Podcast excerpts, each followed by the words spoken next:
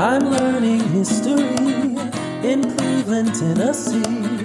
Ocoee Society, Five Points Museum. Welcome to the Curious Curators Podcast. Today we'll be talking about moonshine and some of the local legends that made it. Hey guys, and welcome back to the Curious Curators. I'm Hope, And I'm Lindsay. and today we are going to talk about moonshine. Um, that actually goes with the exhibit that we have up right now. Um, by the time this comes out, it'll be open to the public that Lindsay just set up. Yes, CSI Cleveland Moonshine and Crimes. Yes, so if you're in the area, you should check it out because it's really good. Um, Thank you. and we feature prominently. We do, we do. There is a mystery to be solved during it using forensic science and things like that. So, So that's a lot of fun. Uh, It's actually really cool. But we're talking about moonshine because I mean it fits in with the exhibit and it fits in with the area. Like yes, absolutely. and moonshine is basically very high proof liquor that is distilled illegally. Yes. So clearly moonshine is not legal. Yeah, Like, we, well- we talked about in our uh, Appalachian traditions one that a stereotype is that everybody in Appalachia is moonshiners. Yes, that is very much a stereotype.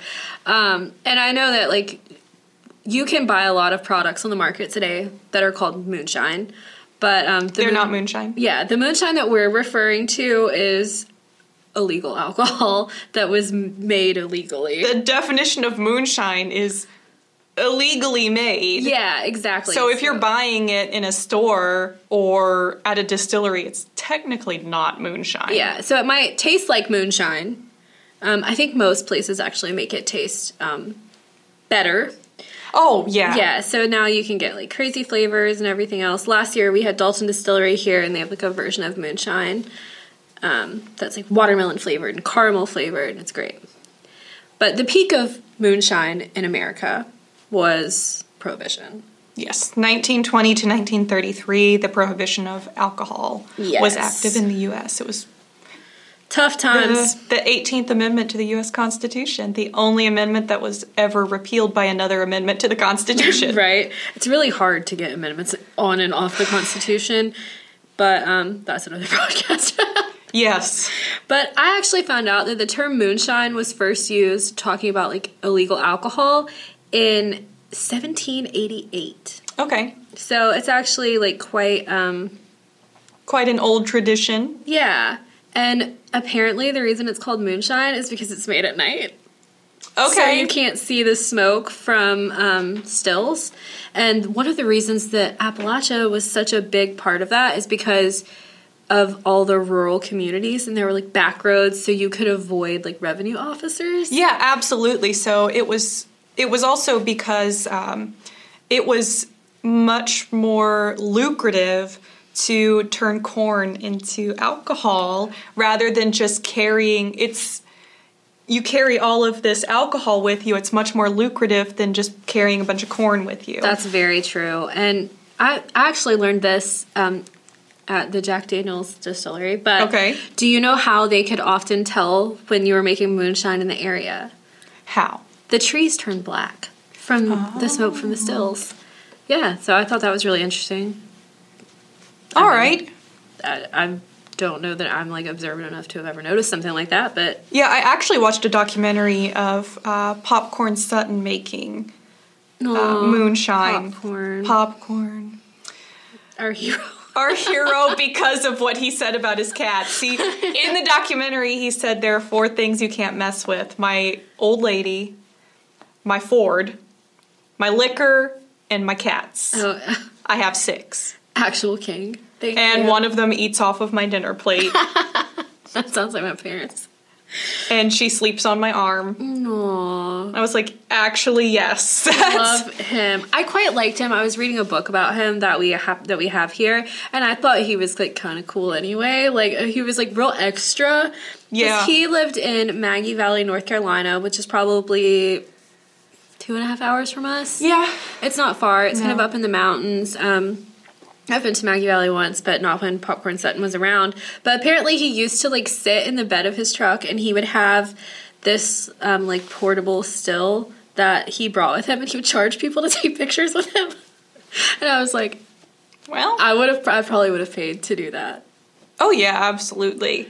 And apparently he owned an antique store as well, so like right on. Yeah, he um he was certainly an interesting character. I couldn't directly quote him because he curses so much. Yes, he does. Um, that whole book was like I was like, yeah, this would we would have to censor that. Same so with the documentary. If they had actually censored the documentary, it would be nothing but beeps the entire Yeah. way through.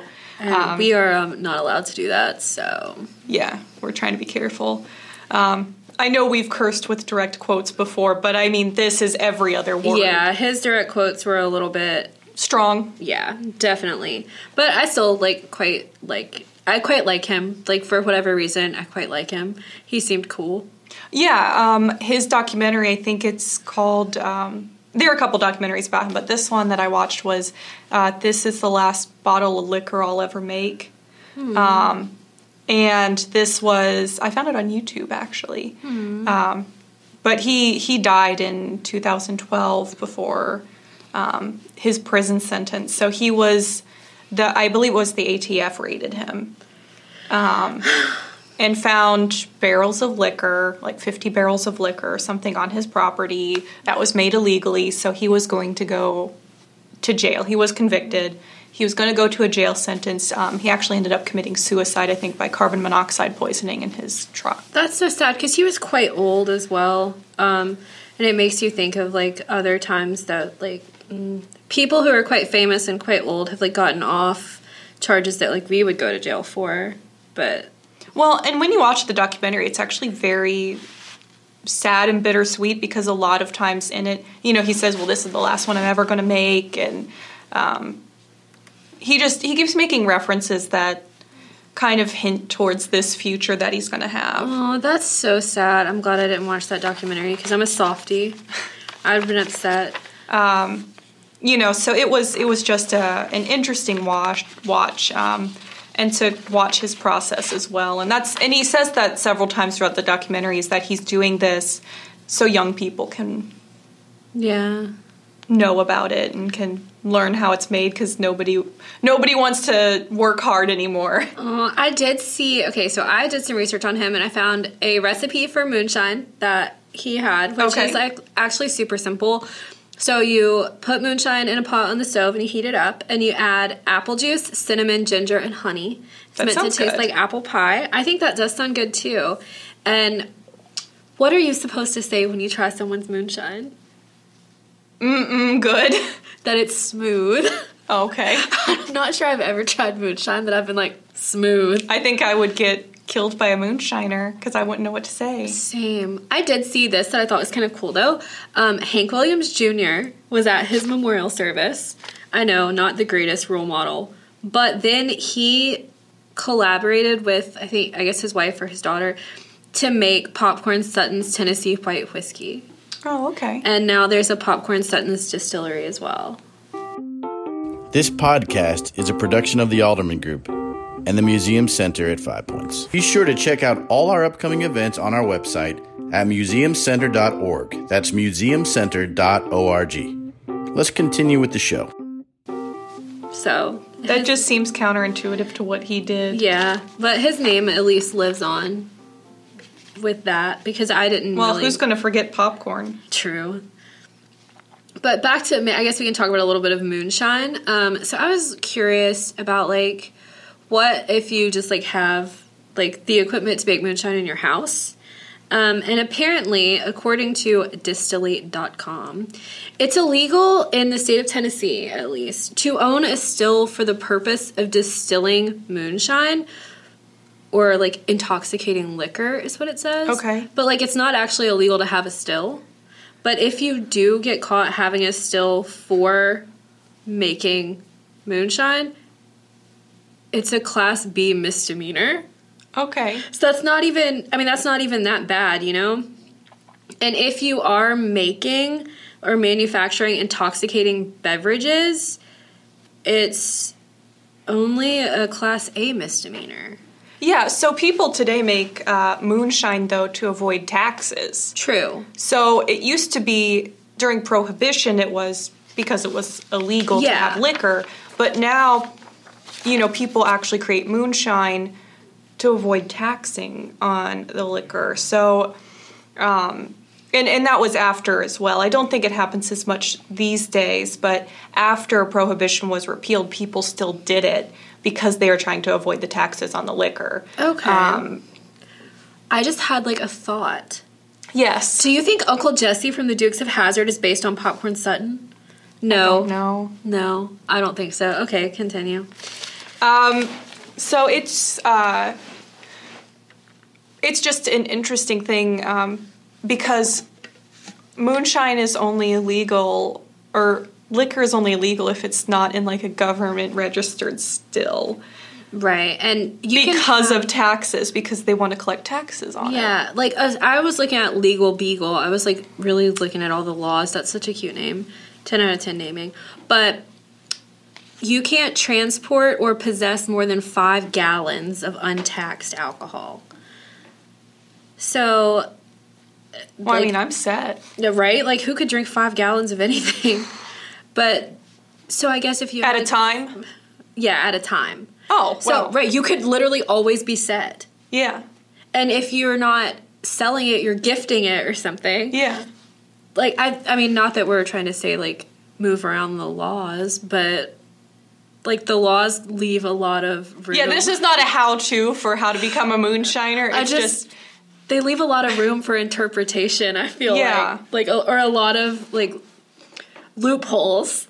yes, absolutely. That's not a very tight law. No, and I guess it could definitely be different in other states. Well, th- this is federal, but in other states the laws might be stricter. But Okay. But also, if what if you just made your own moonshine and put it in like a Jack Daniel's bottle or something? Like, you know, like who's gonna know? Like, it not like I said, not that this is a how-to, but I was just curious. Kind of sounds like a how-to. It really. Well, You gave a recipe earlier. don't don't take our advice Don't take our advice ever. ever. But what about moonshine's connection to something that we still know about today? You mean NASCAR? I do. I don't watch. I'm gonna. I do not watch NASCAR. I don't either, but um, moonshine. So NASCAR kind of originated from moonshining and bootlegging because you basically had the rum runners, is what I call them. Yeah, I, rum I'm runners. Pretty sure they had other names, but the drivers who would transport the illegal liquor, outrunning the cops. Yeah, and like that they had to learn how to drive fast. They had to soup up their cars. Yep. It you know, it became like such a thing. I read somewhere that there was something called a bootleg turn. This was smithsonianmag.org. Okay. And it was a quick turn in a controlled skid that you would like, sp- so cops c- couldn't follow you because they couldn't do it too. So they Okay. could like maybe wreck, or maybe it was just to play games with them. Which I was like, okay, that's fine. I mean, also I can't picture it, but their cars were probably not automatics. So, Yeah, that's also very true. Um, and with our automatic cars, you can't do things like that. No. But I mean, essentially, after uh, prohibition ended, the need for all of these bootleggers and rum runners went away. Yeah, and then they they had already learned how to soup up their cars, how to make them lighter, faster, bigger engines, better shocks and springs, whatever. So you have like people like mechanics because you know some drivers can't do things like that. Then you have the drivers themselves, um, people that owned cars that they let other people drive. Like it was, it ended up being a huge enterprise. Yeah, and what do you do with this industry that you've created around a law that is now repealed? Yeah, so Do you go find other work? Some of them did, but some of them you have this souped up car, you have the training, you have the skill. And probably, I would assume that if that's what you're doing, you have to enjoy that. You can't be like, oh, I gotta get back in the car. Like, it's gotta be something that you probably enjoy. Um, so in 1947, a guy called Big Bill France, what a name, That I would imagine that Big Bill France was a person who was involved with this. I would too. Um, but they, he met with like those mechanics, owners, drivers, whatever, and they set up standardized rules because they had been racing anyway. Yes, they started racing um, after Prohibition ended. Yeah, so they set up rules, and the first official race was held in 1948. So NASCAR actually means I never knew this. National Association Association, I can't even talk, for stock car auto racing. I didn't know that. Okay. I didn't know that either, but neither of us are into uh, NASCAR. So It's when would we we have ner- learned that, picked up on that? Exactly. But I thought that I kind of think that's cool anyway that you turn like your criminal enterprise into something that makes. I mean, I I can't even warrant a guess at how much money um, a NASCAR driver makes. Very resourceful.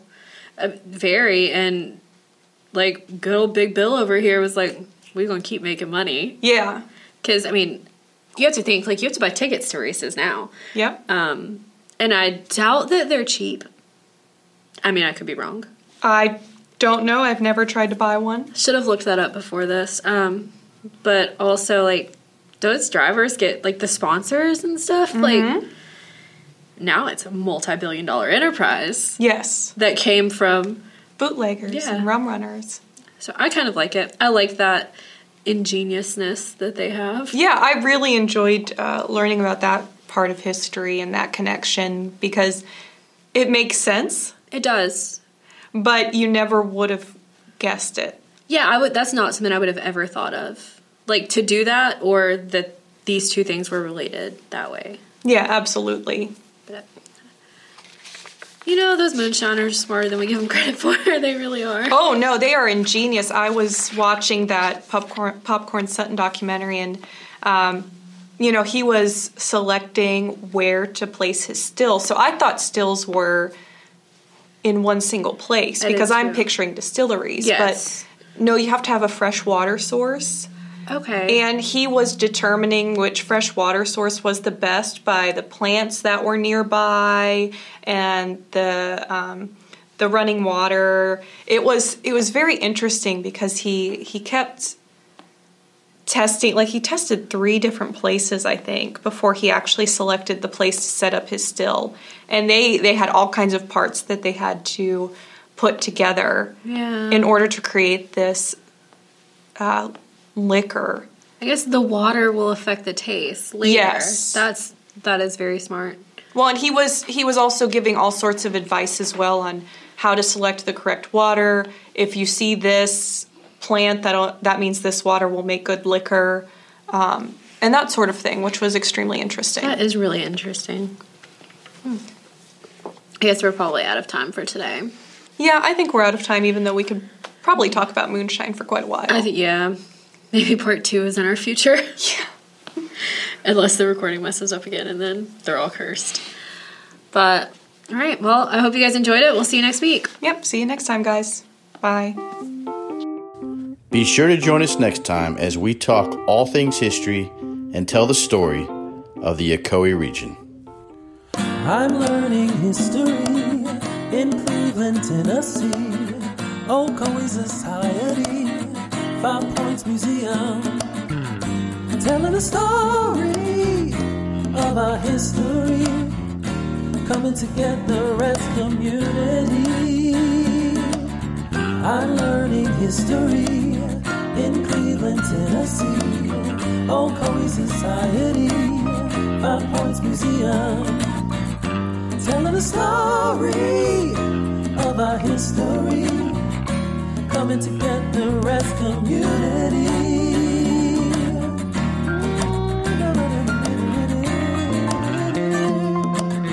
I'm learning history